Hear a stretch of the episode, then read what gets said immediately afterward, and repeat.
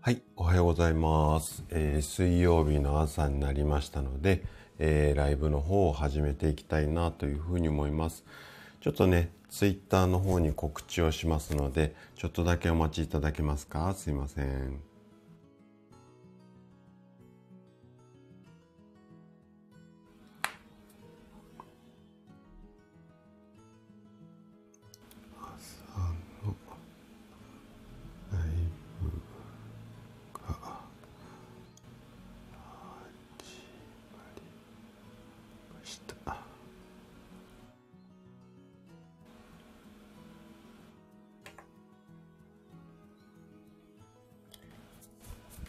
すいません。お待たせしました。あ、レコさんもおはようございます。来てくださってありがとうございます。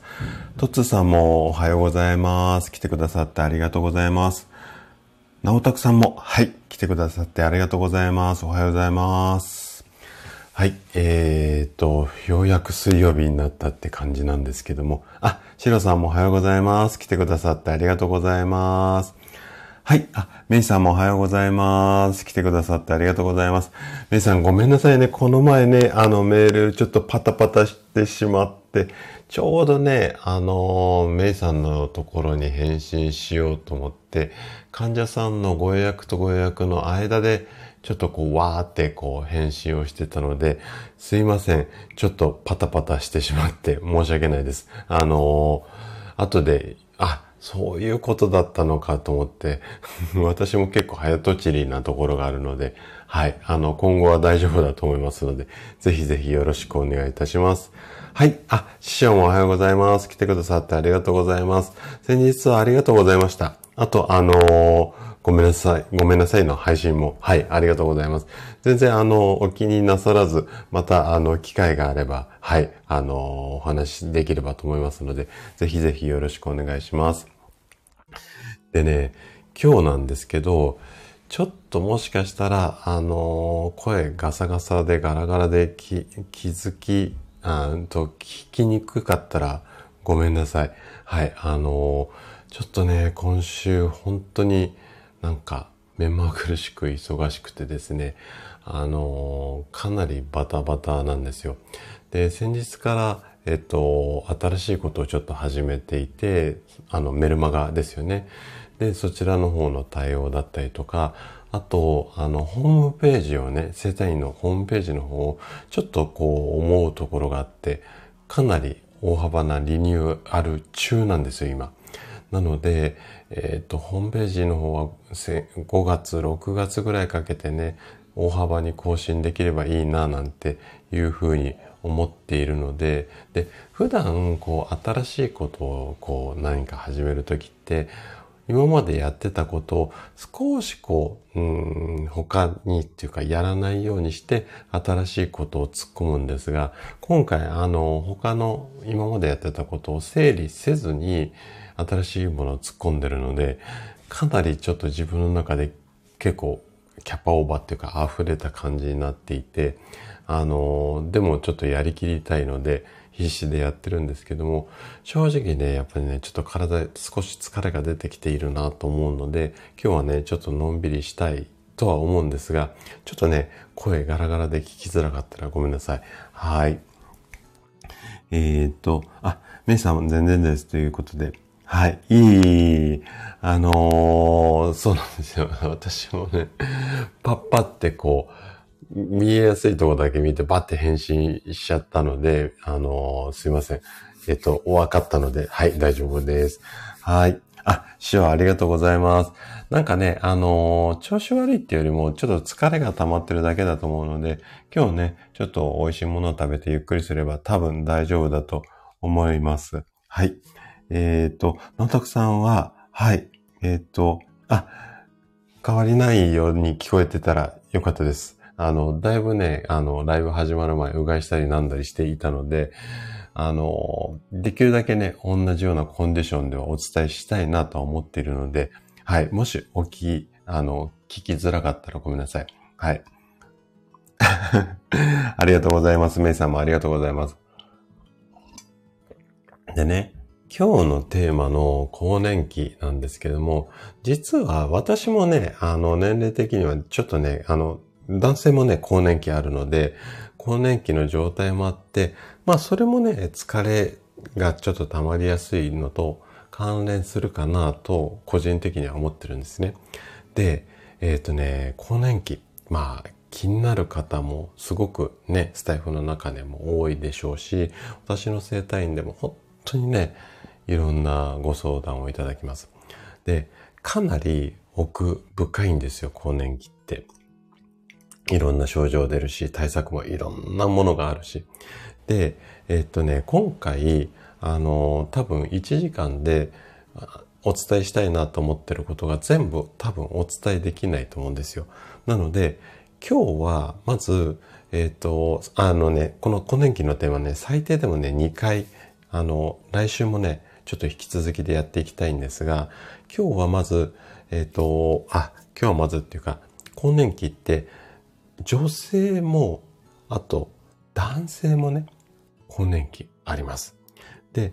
私の気持ちとしては男性の更年期っていうのをいろんな方に知ってもらいたくて、で、50代ぐらいのご夫婦って、いろいろね、この更年期が原因で、ちょっとこう、ぶつかっちゃうっていうか、なかなかこう、関係がこうギクシャクしちゃうケースっていうのも患者さんの中で非常に見てきているので、まず男性の更年期を知ってもらいたいんですが、そのためには男性自身が女性の更年期、もしくは生理の仕組みとかをちゃんと理屈で理解をしてでその上で男性の更年期もあるんですよ。こんなところをねちょっと分かっていってもらいたいなと思うのでちょっと手間暇かけて2週に分けて話をしようかなと思ってます。で今日は女性の更年期についてなんですがでね更年期っていうとやっぱり症状がお連れ方が非常に多いのでまあなんかこういうことをして予防しましょうよとかこういう対策がありますよっていう話が世の中にはいっぱい出ていると思うんですよ。でそういう話も今回少ししますけれどもそれではなくってメインはそもそも更年期ってどうして起こってしまうのかこの辺の仕組みって医学の教科書とかまあネット上にもいろいろあるんですがかなり、あの、硬い表現があって難しいんですよ。医学の教科書に書いてあるようなことって。なので、そもそもなんで更年期になっちゃうの？とか、更年期の症状とか、うん、更年期障害ってどんなもの？とかっていうところをできるだけね、分かりやすくお話しするっていうのを今日のテーマにしています。なので、ちょっとね、あのー、硬い表現も多いかもしれないんですが、できるだけわかりやすく噛み砕いてお話しするつもりなので、なんかね、お聞きになりながら、ちょっとこの辺なんか説明難しいよっていう時にはコメントいただいたりとか、あとね、レターとかでもいただければ、来週ね、そのあたりも詳しくお話しできればなと思いますので、ぜひね、ちょっと最後まで楽しんで聞いていただけると嬉しいです。はい。ちょっと前置き長くなっちゃったんですが、えっ、ー、と、メイさんが、えっ、と、うちの息子も長男。あら、40度超えの熱って大変ですよね。うん、風邪とのことでした。目やにがすごい。あー、なるほど、なるほど。うーん、多分そうですね。40度も熱が出ちゃうってことは、熱が出るって体の中の白血球さんたちが入ってきたウイルスをやっつけようと思って戦ってわーってなってる。これが熱なので、熱出ること自体は悪いことではないんですが、ただ40度になってしまうとね、今度は冷まさなきゃ冷まさなきゃって、いろいろ他のことが、こう、仕事頑張んなきゃいけない体の状態になってしまうので、なので、まずはね、熱を下げる、まあお薬も使ってっていうことになるんですが、もう少し熱下げてから治療の方にっていうのが、まあ一般的な流れだと思いますので、ぜひね、ちょっとこう病院なんかも上手に使いながら、はい、あのー、早くね、落ち着くといいですね。で、メさん自身もね、ちょっとやっぱり気になることももやもやしちゃうと思うんですが、できるだけ、あの、落ち着いて、はい、対応いただければいいかなというふうに思います。はい。あ、レイさんもおはようございます。来てくださってありがとうございます。うん。体調崩れたっていうか、ちょっとね、なんか疲れが溜まってるなっていう感じで、で、体がね、結構重いんですよ、今日、今日の朝。まあ、あの、天気もね、あると思うんですが、で、うちはね、あのうちの奥さんもね、あの、マッサージできるので、同じ生態の学校を卒業している二人なんですよ。なので、今日はね、ちょっと夕方ぐらいまで、あのー、ちょっとのんびりして、お互いでマッサージし合って、ちょっとね、体の疲れ取ろうかな、なんていうふうに思っています。はい。じゃあね、早速、今日のテーマいきたいと思うんですが、で、今日は、うん、どこまでお話できるかな。そもそも更年期とはっていうところをねできるだけ分かりやすく噛み砕いて対策までいけたら行きたいんですけどもできなかったら、えーと、来週に持ち越しで来週は男性の更年期についてねあれこれ話をしていこうと思っています。じゃあねそもそも更年期とはっていうところから話をしていこうかなというふうに思うんですがえっ、ー、とねこの更年期とはこれね医学の教科書の定義で言うと閉経後の5年間の期間を更年期って言います。これは医学上の定義です。で、えっ、ー、と、いわゆるこう一般的には更年期障害、要はうんと女性が閉経していく過程でいろんな体の反応出るんですけれども、その更年期障害が出ているタイミングがもう更年期っていうふうに思われる方が非常に多いんですが、医学上、医学の教科書上、まあこれどっちでもいいんですけどね、医学の教科書上は閉経後、しっかり生理が止まって閉経してしまった後の5年間の期間を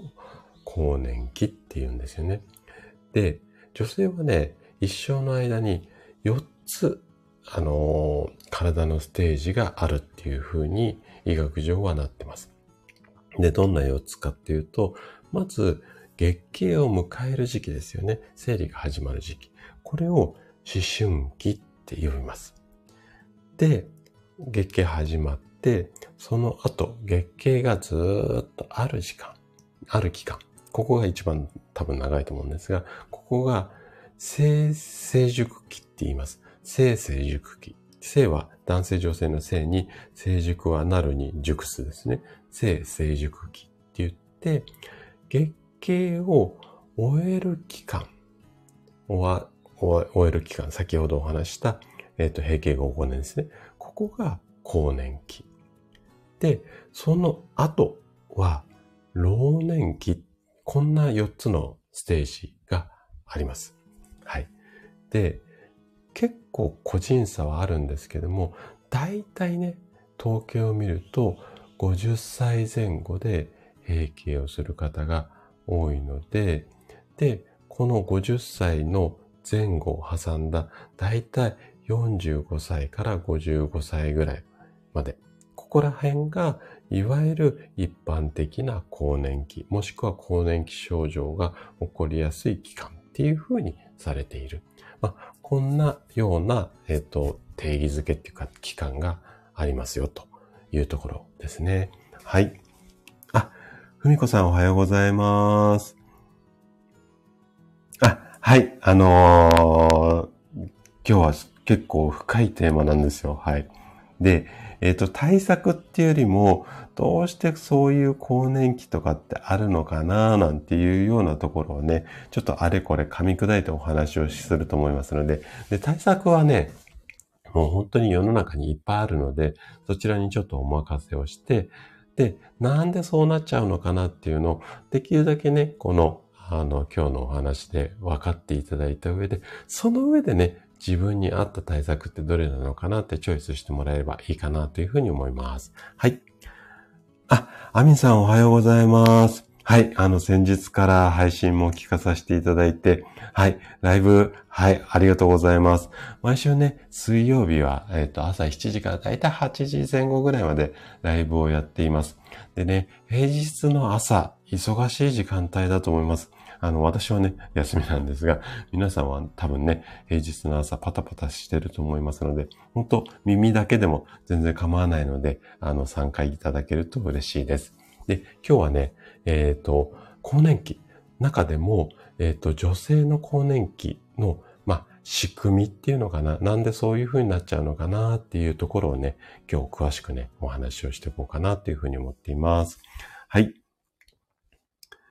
あ、えっ、ー、と、はい、こちらこそありがとうございます。あの、いつも配信もね、楽しみにしてますので、ぜひね、これからもよろしくお願いします。えっ、ー、と、メイさんは、私はまだ38歳なのに更年期のようです。もうすぐ閉経を迎えると、産婦人科で血液検査をして結果の数値がそうだそうですっていうことで。ああ、なるほどね。えっ、ー、とね、最近ね、ちょっとね、この閉経の時期が早まってきている。あの、さっきね、45歳から55歳までって言ってるんですけども、本当にね、あの、メさん今38ってコメントいただいてますが、30代後半から40代半ばぐらいまで。で、45から55までっていうのが医学の教科書なんですが、これがね、10年ぐらい前倒しになってきてるんじゃないのかっていうような医学的なデータっていうかエビデンスもね、最近かなりね、発表されてきているので、多分、このあたり、あの影響かな。じゃあなんでね、そういう風になってくるのかなっていうのが、結構ね、ホルモンバランスっていうところに、あの、影響しているので、このあたりね、この後ちょっと深掘りをして説明をしていきますね。はい。えー、と、レイさんが、まだこれといった症状はないですが、今の46なので、あ、そうですね。あの、教科書上では、そろそろぼちぼちかなっていう感じのご年齢ですよね。はい。なので、えっ、ー、と、これからだと、いろいろと今日の仕組みが分かった上で、対策。でね、えっと、これね、原因結構複雑なんですよ。で、その原因がいくつかあるので、それに合わせた対策をやっていかないと、なかなかね、せっかく頑張った対策がうまくいかないので、このね、仕組みのところをね、ちょっと、あのー、めんどくさいんですが、理解していただいて、で、自分の原因は何で、どんな対策をしていけばいいのか。皆さんね、あれやって、これやって、これやったら効くみたいな感じの効くところを一生懸命探すんですが、そうではなくて、何が効くのかっていうところを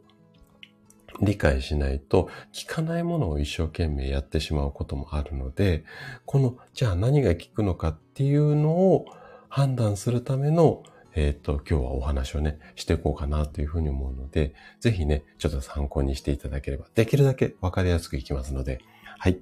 えっ、と、メイさんが、あ、そうですね、5年前にバセドになってからイライラがすごく、今はバセドの数字は落ち着いたのですが、ホルモンバランス関係あるでしょうか？ホルモン弱いのかな？私っていうことなんですが、あの、バセド病、橋本病、このあたりは、甲状腺、甲状腺の機能の障害なんですけども、要はね、ホルモンバランスがすごく乱れます。で、治療でホルモン療法があるぐらい、あの、ホルモンバランス崩れるので、もしかしたら、そのあたり、あの、バセドも関係すごく深いと思います。なので、えっと、これからね、この後お話をしていくんですけれども、何が原因で、どういう症状が出ていて、で、原因が2つ3つ、あの、複合的に絡み合ってるので、どの原因が一番強い影響をそういう体に出しているのかっていうところを理解した上で、その原因を対策していくっていうところを順番にやっていかなきゃいけないので、このあたりね、ちょっと深掘りしてお話ししていきます。はい。あ、シュウさんもおはようございます。来てくださってありがとうございます。今日はね、更年期についてなんですが、私たちの話っていうか、男性バージョンは、ちょっとね、今回ね、更年期、あの、テーマが壮大なので、2回に分けてやっていこうと思ってます。で、今日は、男あと、女性の更年期。で、来週、来週ね、男性の更年期について話をするので、今日はちょっと予習代わりっていうか、あの、メカニズムはね、男性も女性も一緒なので、ちょっとね、あの参考までに耳だけでも参加していただけたら嬉しいです。はい。あ、山健さんもおはようございます。来てくださってありがとうございます。今日はね、ちょっと女性の更年期についてね、あれこれお話をしていってます。はい。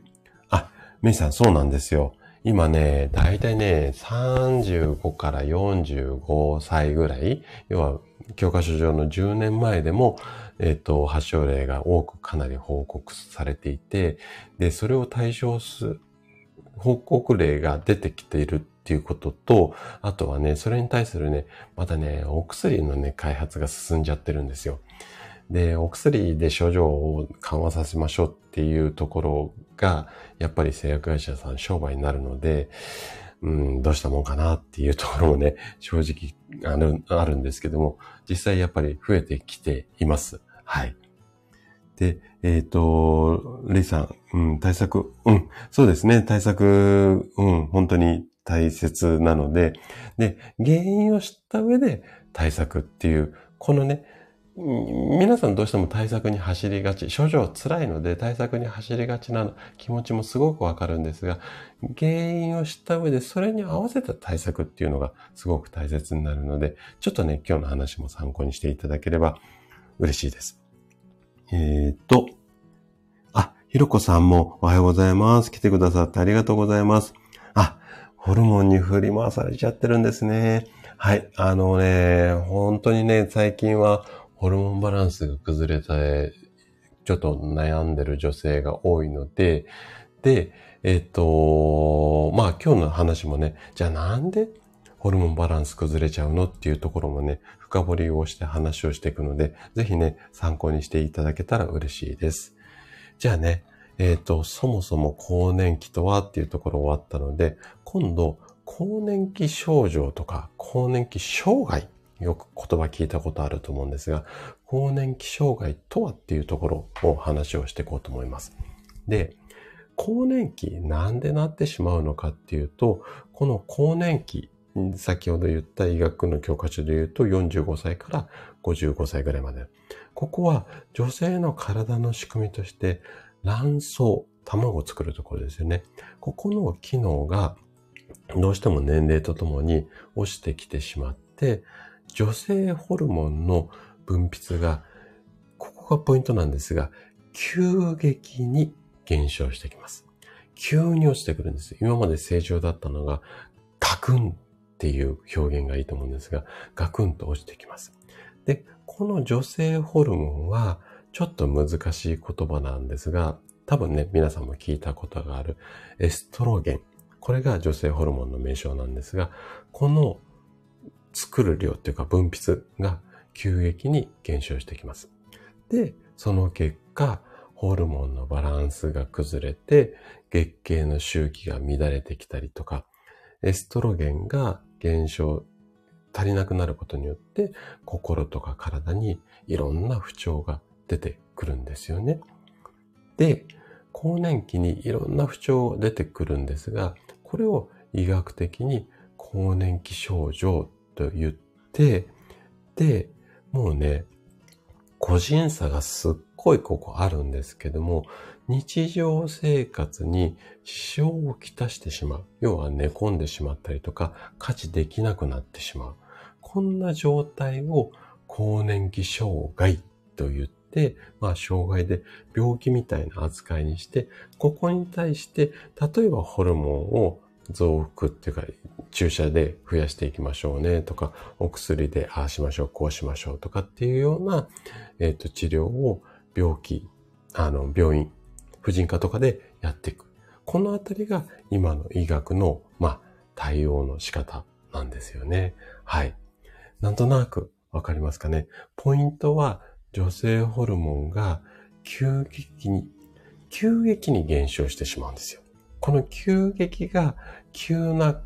変化って体すごく嫌がるので、あんた急に減ってるよ。だからちょっと大変だよっていうことで、いろんな症状。例えばホットフラッシュもそうだし、頭痛とかのぼせた感じとか、ああいうものがボロボロと出てくる。こんな、要は、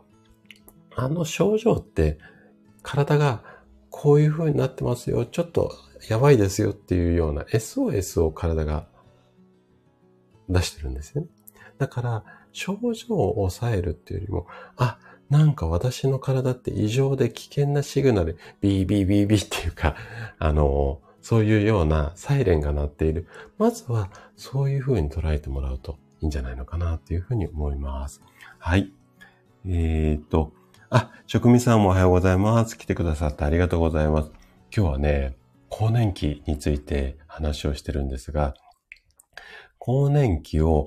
どんな対策をしましょうっていう話ではなくて、そこはね、いっぱい情報があるので、もう他の方にお任せをして、なんで更年期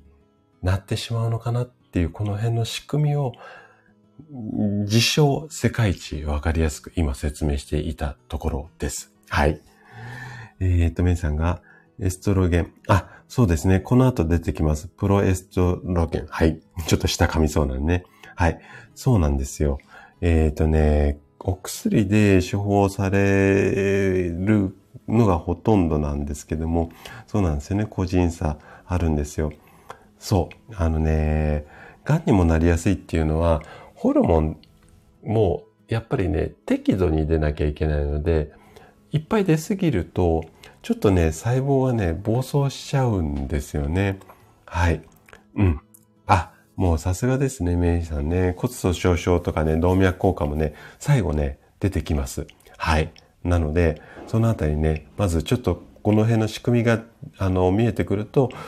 このメイさんがね、コメントしてくれた、あの、このエストロゲンとかのホルモンの話と、あとはこの辺の症状ですね、骨粗鬆症なんかの話も絡んできますので、はい。あ、師匠もありがとうございます。お仕事ですね。で、師匠ね、来週ね、男性の更年期行きますので、ちょっと楽しみにしておいてください。はい。あ、レイさんも、はい、ぜひアーカイブ聞いてください。はい、よろしくお願いします。あイラツメさんおはようございます。はい。あの、いつも配信も楽しみに聞かさせていただいてます。ありがとうございます。はい。よろしくお願いします。はい。あ、ゆきさんもおはようございます。来てくださってありがとうございます。今日はね、更年期についてあれこれお話をしていたところです。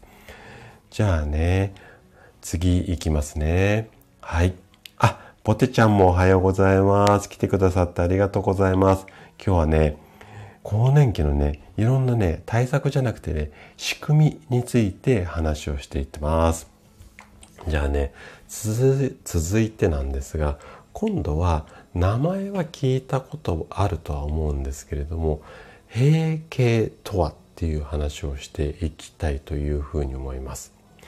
で、先ほどお話しした通り、女性の体って4つのね大きなステージがあるんですが生理がある間の性成熟期の終わりの方に来て更年期になってきた。このタイミングは卵巣の活動が次第になくなってしまっていわゆる、まあ、月経生理が永久に停止をした状態。要は卵が作られなくなった状態。これを閉経と言います。でこのね、判断って結構難しいんですよ。完全にピタって今月から終わるっていうわけではなくて、終わったりまた復活したり終わったりまた復活したりでだんだんだんだん終わってくるっていうパターンが一般的なのであくまで教科書上なのでね私はちょっと経験してないんであれなんですけどもで医学的な定義としては月経が停止した時点で閉経って判断しないんですね。じゃあどう判断するのかっていうと月経が停止した状態が1年間要は12ヶ月12回連続で月経がで来なかった要は無月経期間なんて言ったりするんですけれどもこれが1年間続いて初めて閉経っていうふうに判断されます。でこれが一般的なんですけども例えばねご病気で子宮を取っちゃうそういうような手術をした後っていうのはこの辺り判断できないのでこれはねホルモン値っていうのがあるんですよあの検査でわかるんですがこれねちょっと難しい言葉なんですけども FSH なんていう単語で略されることがあるんですがこれはね卵胞刺激ホルモンっていうこう卵を刺激するようなデロデロっていうようなホルモンあるんですがこのホルモンの値って検査で測れるんですね。これの数値を見てで閉経しているかどうかっていうのは病院で判断されます。で一般的にはね50歳前後で閉経する方が多いんですがここはね本当に個人差があって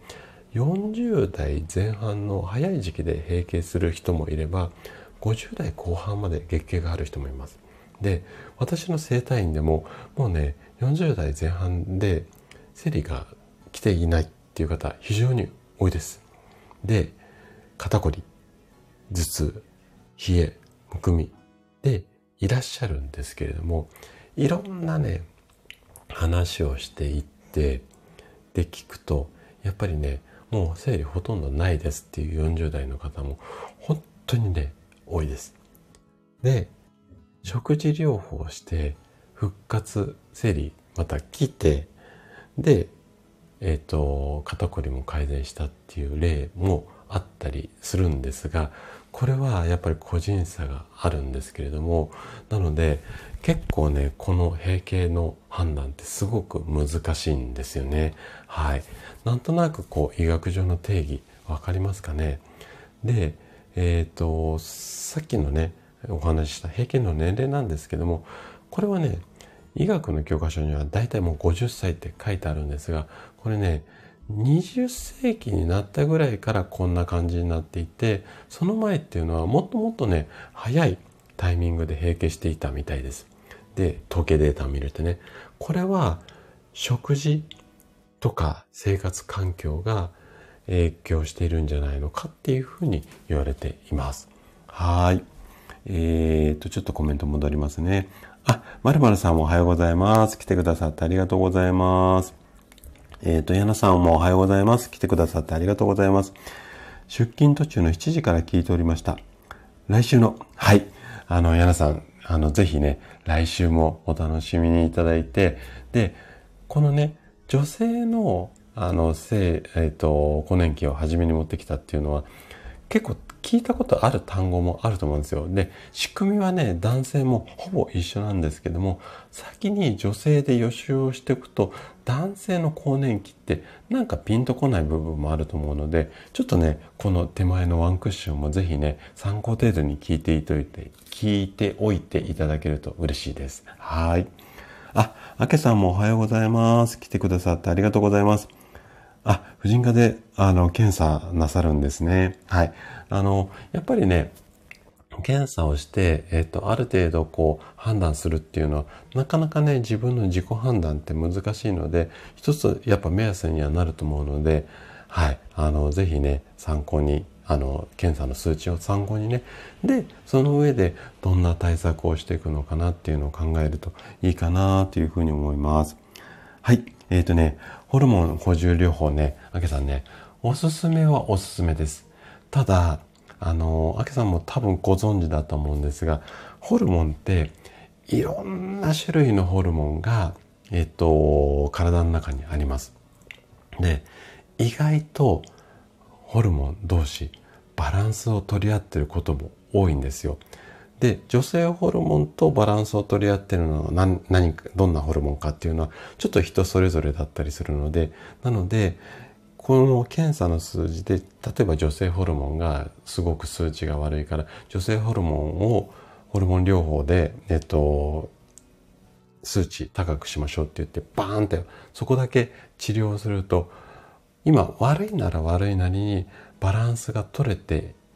いる状態をあえて崩すのでその女性ホルモンのところの数字は上がるんだけども他のところが下がってしまったりしてそこでバランスが崩れてしまったりだとかあとはホルモンがあっちのホルモン出ろ、こっちのホルモン引っ込めろとかっていうのが、コントロールしてるのが自律神経なんですよ。なので、自律神経がこう暴走しないっていうか、今は女性ホルモンが少ない状態がアケさんの体だとしたらこれ急激にボーンって上げると「わなんでこんな急激に上がっちゃったんだ」って言って自律神経がびっくりしちゃって他への指令をちょっとぐちゃぐちゃにしてしまう。こんなこともあるのでそのお薬でポンって両方でポンって上げるとかなりあの体がびっくりするのでそこだけね注意をしていただいてでえっ、ー、と対応していただけるとすごくあの聞く時は聞くのでいいと思いますのでちょっとねあの効き目を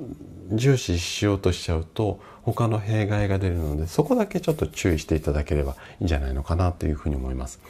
ちょっとお答えになってたかどうかわかんないんですがはい参考になれば嬉しいです。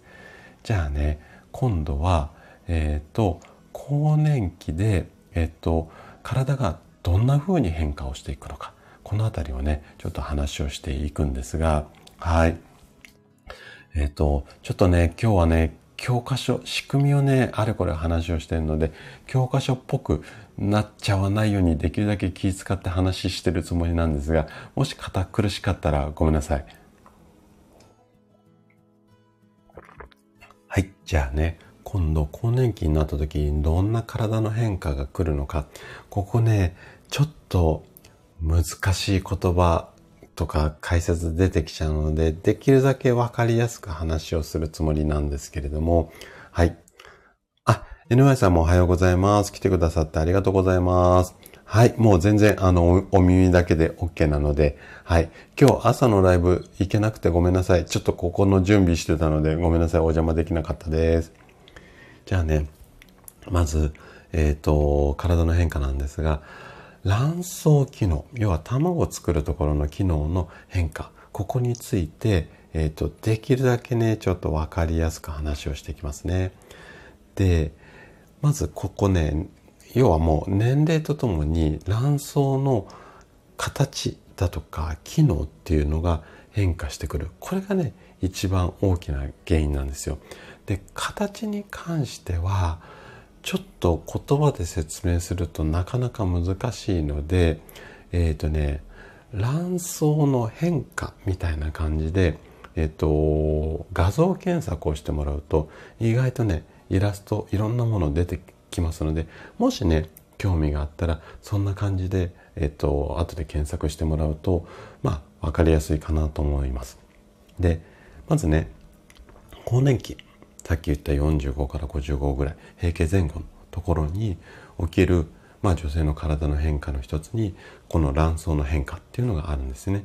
でこれは卵胞って言って卵を包むような包みがあるんですがここがなくなってしまって排卵卵を出すことが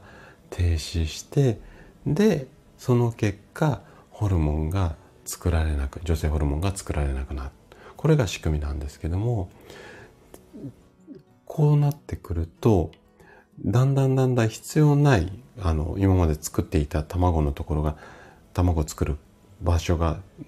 必要なくなるので、こうね、イラスト見てもらうと分かりやすいんですが、しぼんでくるんですよ。はい。本当になんかお腹が引っ込むっていうか、はい。あの、そんな感じになってしまって、で、この結果、卵の元であるエストロゲンですね。これがなくなって体がいろいろ変化してくるっていう感じなんです。で、え、ー、と、ここちょっと難しいので、その卵を作り出すためにこうカバーされてる卵の包み、卵胞っていうんですが、ここを作るところがヒューってしぼんでくる。こんなイメージを持っていと持っておいていただけるといいかなというふうに思います。じゃあ、実際体ってどんな変化が出てくるのっていうところを話をするんですがこれはもうエストロゲンっていうのが一つキーワードになります。女性ホルモンその中でもこの今お話しした卵巣から出てくるホルモンがエストロゲンなんですね。これは要は生殖、まあお子さんを作るのに関わっているだけではなくて、女性のいろんな臓器にこう働きかけて、いろんなこう健康でいられるように、えっ、ー、と、なんていうのかな。栄養としてっていうか、材料として、いろんな臓器に働きかけているんですよね。で、だからこそ、このエストロゲンっていうのがなくなってしまうと、例えば、ホットフラッシュみたいな感じで発汗が出てきたり、これはエストロゲンが自律神経に作用して汗を出すような働きをこうコントロールするのを助けたりしていたりとかね、するから、ここが、うん、助けられなくなるから急に汗がドバって出ちゃって、それでホットフラッシュが出てきたりだとか、あとは、そもそも先ほどね、ちょっとアケさんには説明したんですが、要は他のこのエストロゲンも含めたいろんな他のホルモンがあるんですけども、それをエストロゲンは例えば10デロ、えっ、ー、と、例えば幸せホルモンは5デロ、ストレスホルモンは30デロとかっていうのを、こう、あっちはこっち、こっちはあっちっていうのをコントロールしてるのが自律神経なんですけども、これ1個もうホルモン出ないのでコントロールしなくて良くなっちゃうじゃないですか。そうすると、あれ？今まで働いてた部分いらないのかなって言って、自律神経がちょっと、あの、コントロールを失うんですね。そうすると、自律神経のバランスが崩れて、例えば、不眠になったり、鬱になったりとか、いうような感じが出てきたりだとか。あとは、エストロゲンが、いろいろな、こう、あっち頑張れ、こっち頑張れっていうようなエネルギーを出しているんですけども、これと生殖器が一番大きく関連するんですが、それ以外にもね、あの、血液をサラサラにしたりとか、骨を丈夫にしたり、こんな働きも助けているんですよ。なので、血液サラサラにならなくなると、今度は動脈硬化っていう、要は、太い血管が硬くなるようなものが起こってきたりだとか、あとは骨がスカスカ、カスカスになってしまったりとか、これが骨粗鬆症になったりするんですが、こういうような、あのー、状態になってきてしまうんですね。ちょっとね、これが一番多分わかりやすい説明かなというふうに思うんですけれども、ちょっとわかりづらかったらごめんなさい。で、えっと、基本的にはそのエストロゲンっていうのは、一般的にはね、生殖、要はお子さん作る、要は卵の役割っていうところがイメージとしていっぱいあるかもしれないんですが、それ以外にも骨を強くしたりだとか、血液をサラサラにしたりとか、血管を強くしたりとか、こんなような働きをしていたりとか、で、そのホルモンを自律神経ってやつがコントロールしているので、この自律神経もちょっといきなり今まで仕事をしていたところがポンって一個なくなっちゃうので、びっくりして、あれ？どうしたもんかなと思って、他、他のホルモンをいっぱい出してみたりとかっていうことをしちゃうから、いろんな症状が出てくる。まあ、こんな感じなんですよ。はい。あ、よかったよかった。あの、メイさんわかりやすいって言っていただいたので、はい、ありがとうございます。はい。これがね、更年期の正体です。はい。あけいこさんもおはようございます。来てくださってありがとうございます。ちょっと体調落ち着きましたかね？あの、検査の結果出たかな？はい。えー、っと、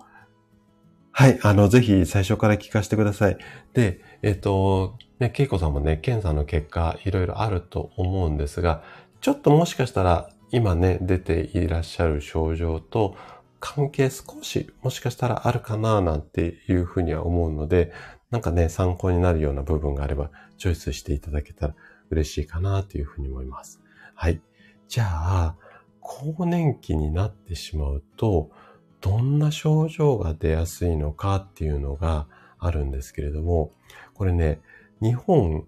産婦人科学会っていうところが雑誌をね、出しているんですが、ここにね、えっ、とね、ちょっとしたね、統計データがあるので、これね、ちょっと古いんですよ。2000年のデータなので、もしかしたらね、ちょっと今今は変わってるかもしれないんですけれども、えっ、と、どんな症状出るのかっていうのをね、ちょっとね、口だけになっちゃうんですが、発表したいと思います。はい。えっ、と、あ、ひなりさんもおはようございます。あ、潜ってらっしゃって。はい。もうぜひぜひ、えっ、と、できるだけね、今日はわかりやすい。あので、普段、あの、医学の教科書とか、本とかネットにも、すごく難しい言葉で書いてあるところ、すごく噛み砕いてお話をしているつもりなので、はい。ぜひ参考にしていただけると嬉しいです。はい。えっ、と、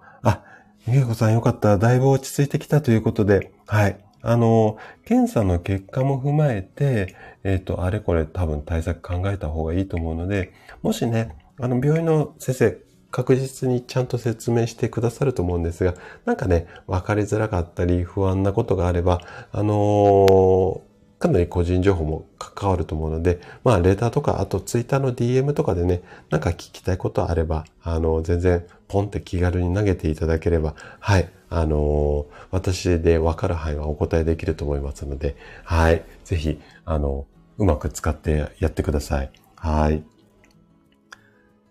あ、かりんさんもおはようございます。いえいえいえいえ。あの、結構ね、あの、私の院も、80%はちょっと言い過ぎな、かな、7割ぐらいは女性の患者さんで、はい、あの、あ、なんか青い鳥ありがとうございます。けいこさん、すいません、ありがとうございます。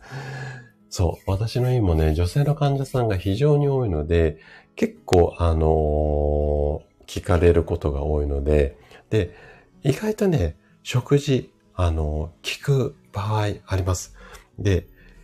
ポイントとすると、そのエストロゲン。で、もう一つね、キーワード後で出てきますが、そのあたりを結構食事でカバーできるところもあるので、まあね、そのあたりもちょっとおいおいお話できればいいかなというふうに思います。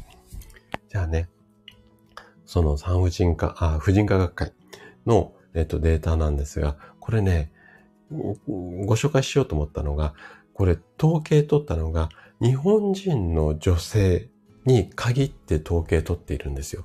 結構、あの、医学的な文献見ると、海外の方の統計データが混じってるものも非常に多いので、なので、えっ、と、これがね、参考になるかなと思っているんですね。で、更年期で一番多い症状って、こんな症状多いですよって言ったのがね、上からね、1位から14位までね、あるんですが、どんな症状だと思います？?1 位はね、なんとね、肩こりなんですよ。はい。肩こりが更年期でひどくなったっていう症状で悩んでる方が非常に多い。で、次が疲れやすい。で、3位が頭痛なんですね。で、4位にやっとのぼせ、のぼせるの、のぼせね。これ、ホットフラッシュもここに入ってくると思うんですが、4位でやっとこの症状が出て、で、5位には腰痛が入って、で、6位が汗かく。で、その後、不眠、イライラっていう、結構更年期でよくある症状って言われるのが、まあ、上の方にはいるんだけど、 one、two、three とかじゃないんですよ。1位肩こり、2位疲れやすい、3位頭痛なんですね。だから、意外と生体院にいらっしゃる患者さんの裏側にもね、こういった更年期の症状隠れてるんじゃないのかな、なんていうふうに思って、個人的には思っています。で、こっからがね、今日ね、一番お伝えしたいことだったんですけども、まあ、かなり前置き長くなっちゃいましたね。で、じゃあね、どういうふうに自分の更年期の原因を発見していけばいいのか。これ、いろいろ原因あるんですけども、大きく分けると3種類あります。で、まず今まで散々お話ししてきた加齢によってエストロゲンが減少してしまって、これが原因で更年期の症状になっている。これが一つ目の原因です。で、残り二つ原因があるんですよ。ここが意外と隠れているし、あんまり効かないところなんですが、もう一つが心理的な要因、もう一つが環境的な要因っていうところなんですが、ちょっとね、あの、もう少しこれだけだとわかんないと思うんですけども、で、心理的な要因っていうのは、要は、性格、持って生まれた性格、要は、なんていうのかな。細かいことが気になるとか、あとは、きちんとした性格っていうのかな。あそういったような性格が絡んでいるところ。もう一つ環境っていうのは、例えばお仕事の関係とか、ご家族の関係、いわゆる周りの環境がちょっとイライラを促進したりだとかっていうところもあるので、なので、この3つの割合で、例えば今の更年期の原因を100だとすると、例えばですよ、エストロゲンの欠乏が60%で、心理的が20%で環境が20%だったとしたら、エストロゲンの治療ばっかりをして、ここを完璧に治療したとしても60%しか治らないんですね。残りの心理の20%と環境の20%に治療っていうかアプローチをしていかないと、やっぱり60%しか効かないので、まあ半分ぐらいしか症状が改善できない。だからずーっと治らない治らない。他にエストロゲンに対応するものがないかなって、どんどんどんどん、まあ治療ショッピングっていうのかな。治療の方法を変えながら考えていくっていう風になっちゃうので、この残りの二つ心理と環境があるっていうことを、まずご理解いただく。どういうふうに判断してくるのかっていうのはちょっと難しいので、今日はね、そこまで深掘りしないんですけども。でね、反対に、エストロゲンの原因が、例えば20%しかなくって、残りの80%が心理的な要因とか環境的な要因だった場合は、いくらホルモン、エストロゲンを入れたとしても、なかなか症状改善しないっていうケースが非常に多いです。これが意外と最近多くなっていて、特に心理的な要因っていうところの中には、自律神経のバランスっていうのも非常に絡んできていて、で、コロナになってからっていうのは自律神経のバランスを乱している方が非常に多いんですよ。ここ自分でわかんないケースも非常に多いので。だから、このあたりが他に原因があるっていうことをまずご理解いただいて、で、ご自身の性格はとか周りの環境は、で、周りの環境っていうところに男性も女性の更年期とか生理の仕組みをちゃんと理解しなきゃいけないよ。だから、ここ理解すると、あ、今、うちの奥さんはこういう更年期だからどうしてもイライラしやすいんだな。なので、ちょっと優しい言葉をかけてあげなきゃいけないとか、ちょっとなんか家事を手伝ってあげなきゃいけないとか。で、ここがご主人の理解とか協力を得られると、ここの対策ってできるので、エストロゲンと環境のところがクリアになるので、そうすると症状の改善が早まる可能性が非常に高いんですよね。なので、ここ男性にも理解してもらいたいと思って、今日くどくど話をしてるんですが、今日ね、ここ一番伝えたかったことなんですよ。ね。女性の更年期の症状は、エストロゲンだけが原因じゃないですよ。ここがね、今日分かっていただけると、すごく、あのー、私としても 嬉しいので、なので、えっと、ちょっとここ、今気合入れて話をさせていただきました。なんとなくご理解いただけましたかね？はい。えー、っと、ちょっと戻って、アメイさんが、肩こり、わかるわかる、疲れやすい、のぼせ、うん、うん、4つすごい。あのー、そうですね。はい。あのー、この辺の症状が意外と絡んでいます。で、ケイコさんが、あ、そうなんですよ。はい。あのー、やっぱりね、体の不調ってやっぱりこのどれでも一緒なんですけれども、環境的な要因って結構影響あるんです。で、周りが、うん、その症状を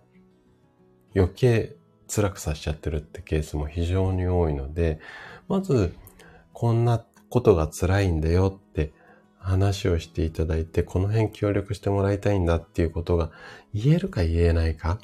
が結構難しいっていうか、言えないで一人で頑張るとなかなか改善するまで時間かかっちゃうケースが多いんですよね。なので、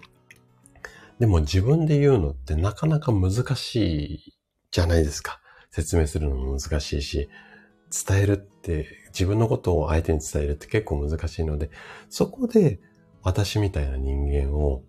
いっぱい使ってもらいたいんですよ。こうやって説明できますし、で、うちの院はカウンセリングルーム、生体院なのに個室のカウンセリングルームがあるんですけど、そこに、あの、例えばね、奥さん症状で困ってたら、ご主人に連れてきてもらって、30分1時間永遠こんな話するんですよ。今の奥様の状態はこうで、あでね、検査の数字はこうなので、こういうふうに治療してった方がいい、よくって、で、お金いくらかかって、で、ご主人の協力はこんなことが必要なんですよっていうことをね、あれこれね、第三者の私の立場からお話をするので、女性がすごくね、あのー治療に専念しやすいっていうか、ご主人が、こう、理解いただけると。で、もう、そうやって生体院に来る、一緒に来て話を聞くって段階で、多分もう協力体制ってできちゃってるので、だから最初ね、奥様一人で LINE されること多いんですが、次、こういう検査結果を説明して、書類にもまとめるんですが、なかなかご主人に説明するの難しいと思うので、一緒に連れてきてくださいって言って、引っ張ってきてもらうんですよ、奥さんに。で、そんなこともしているので、ぜひね、今日の話なんかも、もし、皆さんの中でね、更年期に困ってらっしゃる方がいたら、この話、本当になんか、聞いていただいて、で、あのーちょっとご理解してもらって、少しでもね、あの、ご主人が協力してくれて、症状が和らぐであれば、あの、いいかな、なんかそんな思いも込めて、今日はね、ちょっとお話をしています。はい。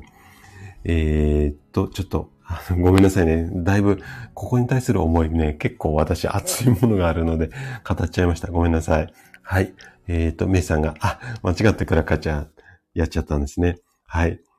ご主人の理解その通りということで、シュウさんも反省しています。シュウさんはちゃんと、あの、できてると思います。えっと、本当に、だって、ね、朝家出るときもね、あの、えっ、と、インコちゃんのために裏から出たりとかしているので、すごく協力している、あの、ご主人だと思います。はい。あ、ケイコさん言えないですということで、なんかね、あの、私がすべてお話、ね、なんか協力お一人お一人にできればいいんですが、なかなかちょっとやっぱり物理的にも時間的にも難しいので、えっと、こんなね、配信なんかも、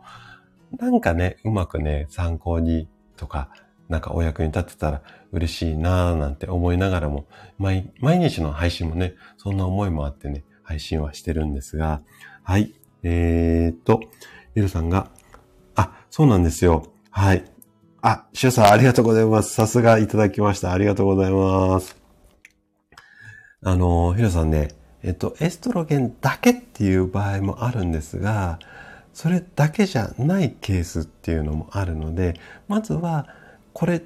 だけじゃない他の可能性もあるっていうことを理解した上で、じゃあ私はどれに当てはまるのかなとか、あと3つの中でどの割合が一番高いのかな。さっき言ったエストロゲンが60、えっと、環境が20、えっ、と、あと性格的な問題が20だったら、まず60から治療をスタートするっていうのが一番セオリーなんですが、60をやりつつ、残りの20も、もしね、完璧じゃなくても、10、10減らせれば、80になるじゃないですか。エストロゲン完璧の60になれば。そうすればね、80ぐらい改善すると、だいぶ症状も楽になりますので、なので、そういう他のところもね、もし原因があるんだったら、あの、対処していく。ここがね、すごく大切になると思います。はい。えっ、ー、と、ヒロさんが、まさに肩こり頭痛、踏み、オンバレードですっていうことなので、はい。もしかしたら、エストロゲンだけじゃないところもあるかもしれないので、で、そこってね、ちょっとした工夫で改善できる場合もありますので、ぜひね、あの、できる範囲でやっていただけるといいかなというふうに思います。はい。そうなんですよ、恵子さん。あのね、自分のリラックス空間、ここはさっきの、えっ、と、自律神経があっちのホルモン、こっちのホルモン頑張れって、ここの指令をちゃんとするところにすごく役立ちますので、反対にね、エストロゲンをしっかり入れたとしても、その自律神経がちゃんと行けとか、出過ぎだから引っ込めろとかっていう、ここの指令がうまくいかないと、材料あるのに症状出ちゃうってこんなことにもなるので、ここは自律神経に対するアプローチっていうのも必要なんですよ。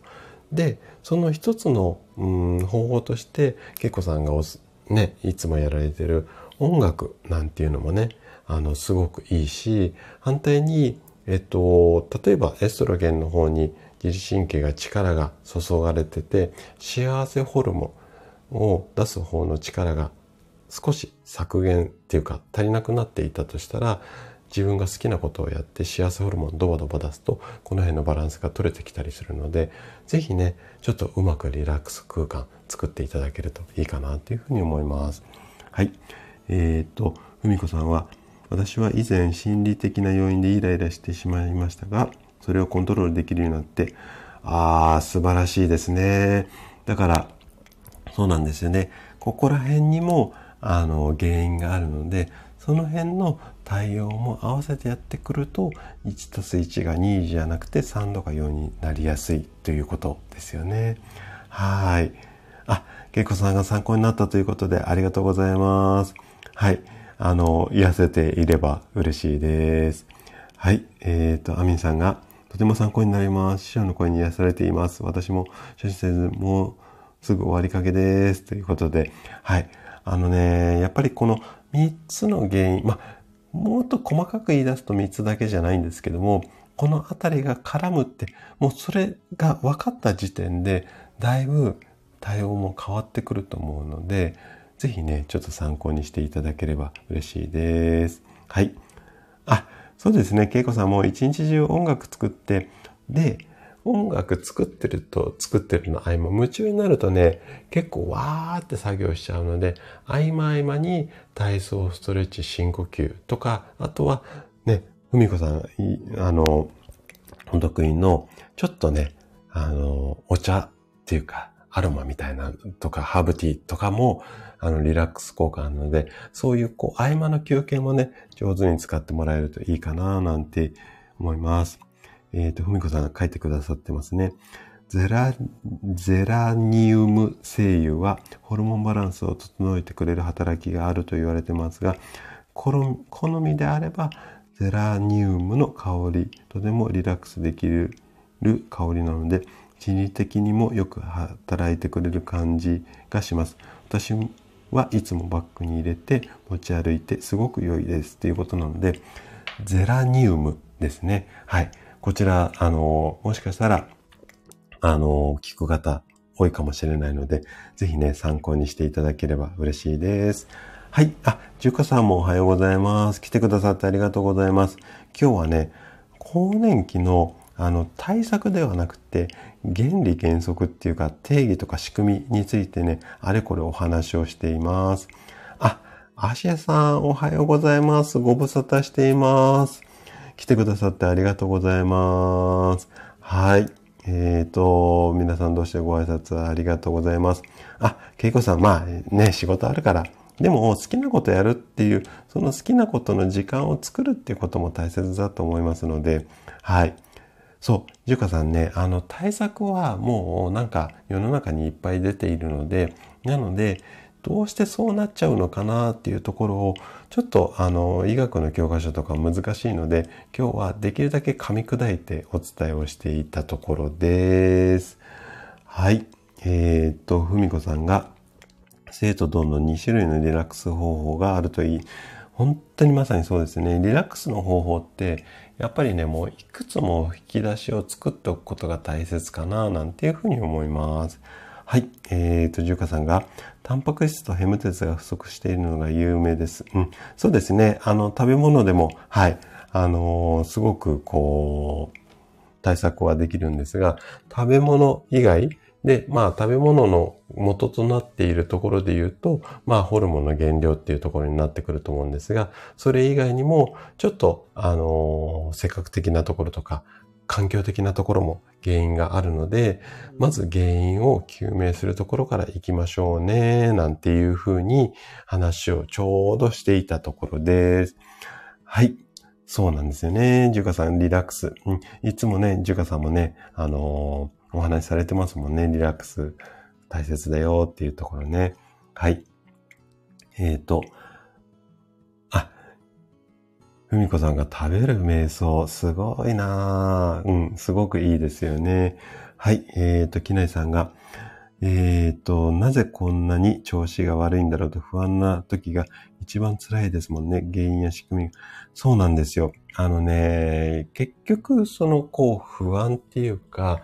で、えっ、ー、と、なんていうのかな。エストロゲンって結構言われてるじゃないですか。で、そこを、これがいい、あれがいいってやっても、効かない場合って、効かないどうしよう辛いって言って、ここで不安とか、こう、もやもやが悪循環して、さっきの性格っていうか、あの三つの原因ありましたよね。環境以外に。その心理的な要因ってところのパーセンテージが、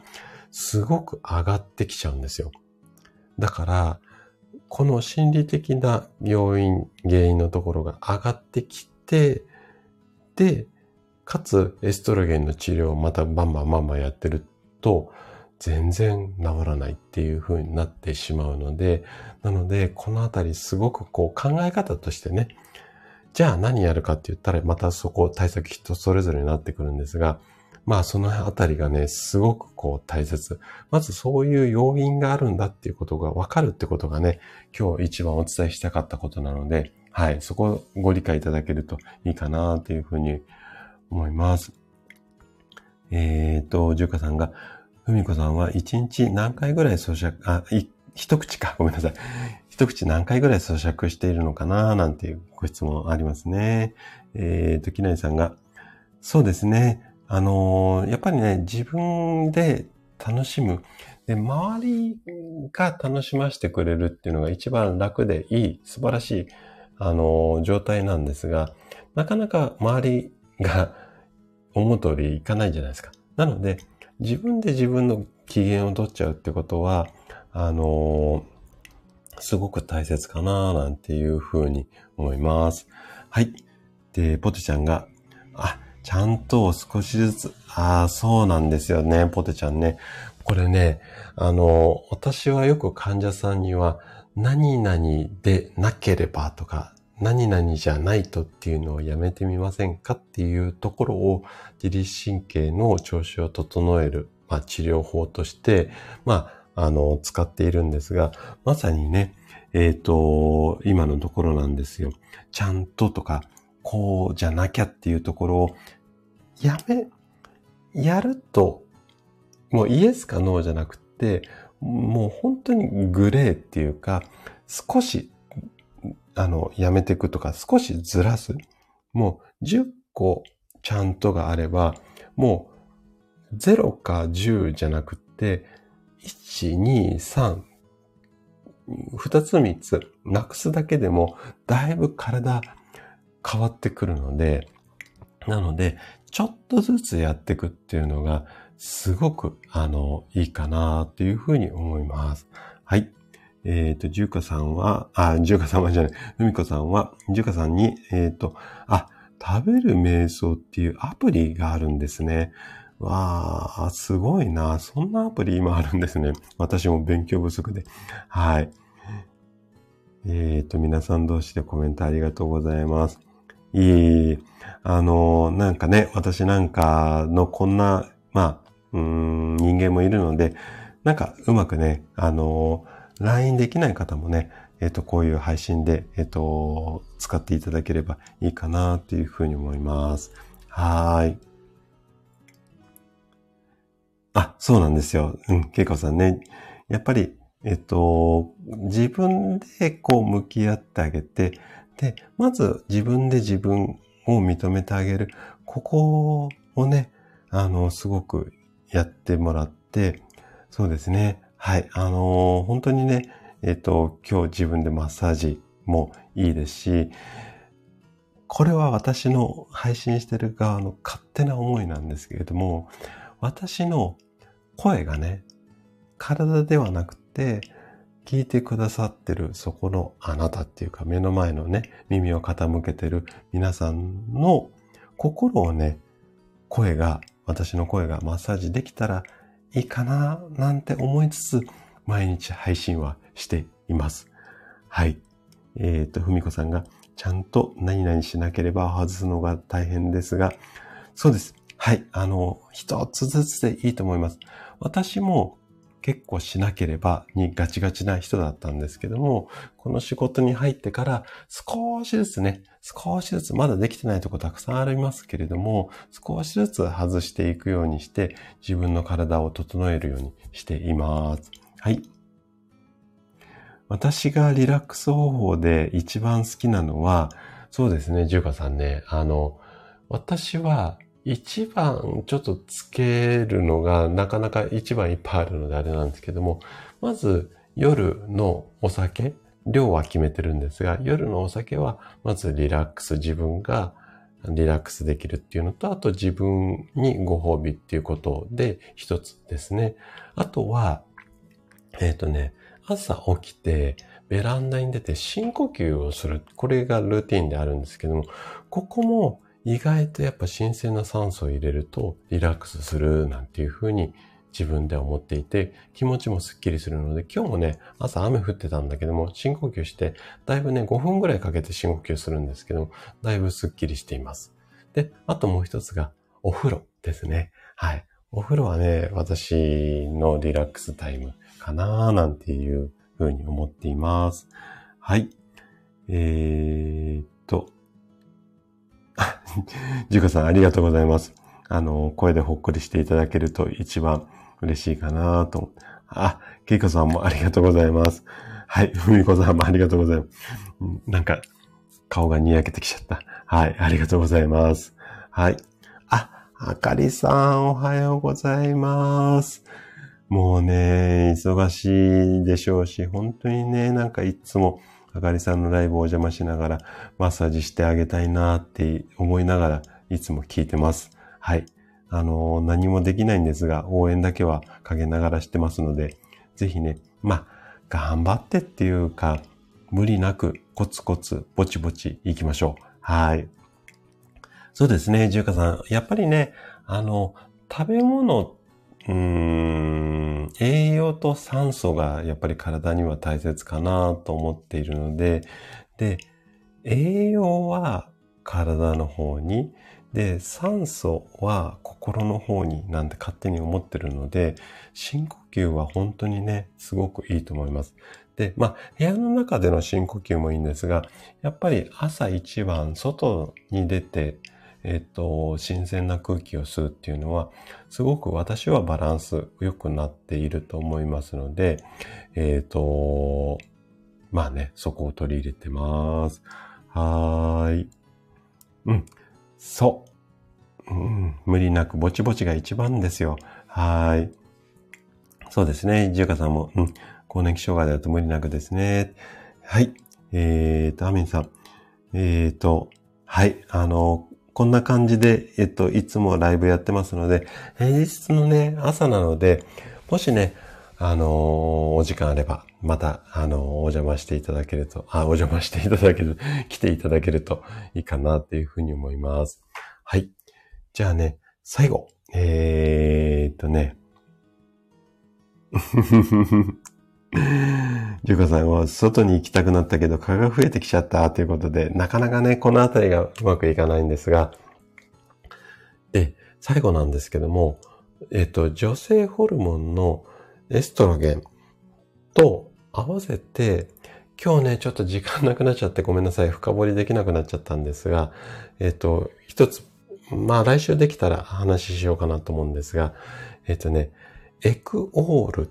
っていうところをキーワードとして覚えておいてもらえるといいかなというふうに思います。で、これね、エクオールって、まあ、大豆イソフラボンに含まれる、まあ、成分の一つなんですが、いわゆるね、更年期障害とか、あと骨を元気にするっていうようなことに効くと言われている成分で、まだまだちょっと研究段階のところがあるんですが、で基本的には大豆を中心にお食事行った方がいいんじゃないのかなと思うんですが、もう一つのキーワードとしては、エクオール。この辺も覚えておいてもらえるといいかなというふうに思います。はい。ということで、最後、ちょっと、あの、おまけコーナーにババーって行きたいというふうに思います。はい。で、えっ、ー、と、今日もツボ行きたいんですが、ちょっとね、時間も押してきちゃったので、ごめんなさい。えっ、ー、とね、バババって言っていっちゃいますね。で、女性ホルモンのバランスを整えるツボっていうのがあるもん、あるんですよ。で、ちょっとね、今日も時間もあれなので、えっ、と、パッパッパって言っちゃうんですが、まず、三陰交っていうツボがあります。これは、ホットフラッシュだったり、冷えとかむくみに効くツボなんですが、足の、えっ、と、くるぶしのちょっと上にあるんですが、三陰交っていうツボです。ひらがなで三陰交で調べてもらうと、だいたいここだよってイラスト出てくると思うので、ここを押してあげると、ホットフラッシュ、冷え、むくみに効くというふうに言われています。はい。で、次。今度は、生理痛とか冷え、あとはだるさに効くツボっていうのがあります。これは、結界、血の海って書くんですが、結界ですね。ここは膝の内側にあるツボなんですが、えっ、ー、と、結界で調べてもらう。ひらがなで結界でもいいし、血の海結界のツボで調べてもらうと、ここだよって赤いこうシールみたいなのが出てくると思いますので、イラストでね。で、そこを押してもらうと、生理痛だったり冷え、あとはだるさ、倦怠感に効くというふうに言われています。で、最後。最後はちょっと難しい言葉なんですが、飲料線というツボがあります。飲料線ですね。これひらがなで検索した方がいいと思います。で、ここのツボは、むくみだとか、胃腸の働きが悪くなる、胃腸の不調なんかに効くようなツボになりますので、ぜひね、この3つのツボ、最後ちょっとおまけコーナー駆け足になっちゃってるんですが、はい、あの、押してもらえるといいと思います。はい。あ、けいこさん、お灸でも全然いいですよ。はい。お灸でもいいですし、もしね、お灸とかなければ、本当にね、もう、ホッカイロで温めるとか、あと、濡れタオル、あのフェイスタオルを水で濡らして、電子レンジでチンして、それを今の3つのツボのあたりに、えっと、当ててあげて、はい、温めるだけでも。要は、ツボって、そこの流れが悪くなってるので、押して流れ良くして、あの、症状改善しましょうっていうことなので、押すだけじゃなくて、温めて流れを良くするってことでも全然 OK なので、で、その温めるやり方としてお灸があるだけなので、はい。お灸と同じような感じで、えっ、ー、と、北海道みたいなので温めたりとか、あとは、あの、なんか、小豆とかを電子レンジでチンすると繰り返し何回も使えるようなやつあるじゃないですか。ああいうようなもので今の3箇所温めてもらっても OK です。はい。えー、っと。そうですね。あの、ツボはね、ちょっとね、漢字、えー、っと、難しいのであれですね。はい。えっ、と、ジューカさんが、そうですね。あの、豆乳とかでもエクオール取れると思います。はい。あの、なので、この辺ね、ちょっと今日深掘りして話ししようかなと思ったんですけど、時間押してしまってごめんなさい。はい。エクオールでね、あの、検索すると、いろいろ食品とか、あとサプリとかも出てくると思いますので、まあ、大豆イソフラボンみたいなのと合わせて、エクオールも最近注目されているので、キーワードとして覚えてもらえるといいかなというふうに思います。はい。えー、っと、アミンさんもそうですね。覚えてもらえると、はい。ありがたいです。はい。えー、っと、結界の内側。はい、そうなんです。はい、はい。このあたりですね。えっ、と、じゃあもう一回いきますね。三陰交がホットフラッシュとか冷えとかむくみに効くツボです。で、結界。これは生理痛だったり冷え、あとはだるさですね。で、最後、飲料線。これはむくみだったり胃腸の不調なんかに効くツボなので、ここを押す、もしくは温める、あとはお灸なんかが OK です。はい。えっ、と、あ、ジュカさん、あの、マッサージ機でもいいと思いますよ。で、えっ、と、マッサージ機だと、あの、気持ちいいので、結構皆さんね、患者さんもそうなんですが、マッサージ機とかツボ脂肪だと、一箇所をね、重点的にやりすぎちゃって、ちょっとやりすぎる場合があるんですよ。なので、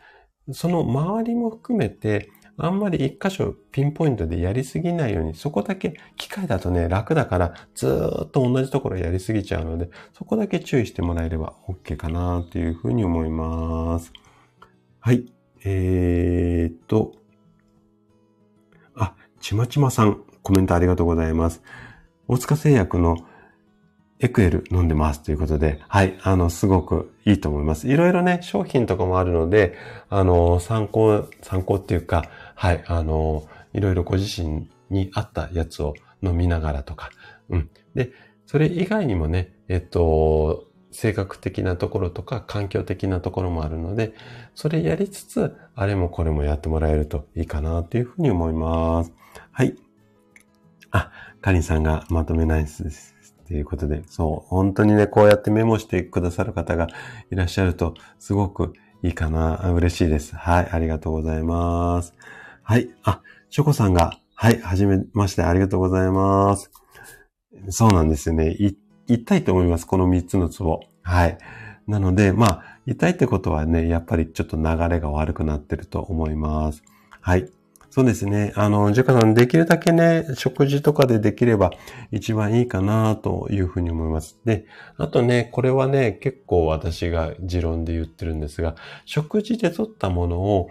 運んでいくためには血流、えっ、ー、と、血液に乗っかって酸素とか栄養素を運ばれるので、やっぱり取っただけで血の流れをね、意識されてない方非常に多いので、取ることも大切なんですが、あとは流していく。うん。あの、ここをね、大切にしてもらえるといいかなというふうに思います。はい。あ、そうなんですよ。ジュカさん、やりすぎちゃう場合が多いので、はい。ぜひ参考にしていただけるといい嬉しいです。はい。あ、カニさんも、はい、ありがとうございます。はい。ちまちまさんもありがとうございます。流す。なるほど。そうなんですよ。あのね、結局、食べただけでは、体の隅々まで届かないですから。で、隅々まで届く、届かせるためには、血液に乗っかって酸素とか栄養素って流れてきますので。で、その前にね、まず仕組みとしては、食べたものが胃や腸で消化吸収されます。なので、自律神経のバランスが悪くなって、胃腸の働きが悪くなってしまっていると、せっかくいいものを食べても、ここで分解できないので、栄養にならないで、もう外に出ちゃうだけなので、まずここの消化吸収っていうのが大切です。そこで、今、腸活の話をシリーズで毎朝今お伝えしている。そんな流れがあるんですけども。で、消化吸収した後に、今度こっちの臓器にはタンパク質が必要で、こっちの臓器にはビタミンが必要でっていうのを振り分けて運んでいく役。これが血液だったりするんですよ。なので、みんな食べ物をいいの入れましょうって、私もこれ食べましょう、あれ食べましょう言ってるんですが、それだけじゃなくって、その入れた後にちゃんと分解して、で、それをちゃんと隅々まで運ぶ。ここまでできて、初めて食べたものがよく体に効くっていうことになってますので、食べてるもんけど効かないっていう場合は、消化吸収がうまくいってなかったりとか、運べてなかったり、これが消化吸収をうまくいっていて、運べてない、あ、運べているのに食べても治らないって言った場合には、ちょっと他の方法を考えなきゃいけないんだけども、食べても治らない場合って、食べてるところは当たってるんだけども、その後の過程、吸収と運び、これができていないで効いてないってケースもあるので、さっきの3つの原因と一緒の考え方なんですが、ここまでね、深掘りして、えっ、ー、と、対策をしていくっていうのが大切になります。はーい。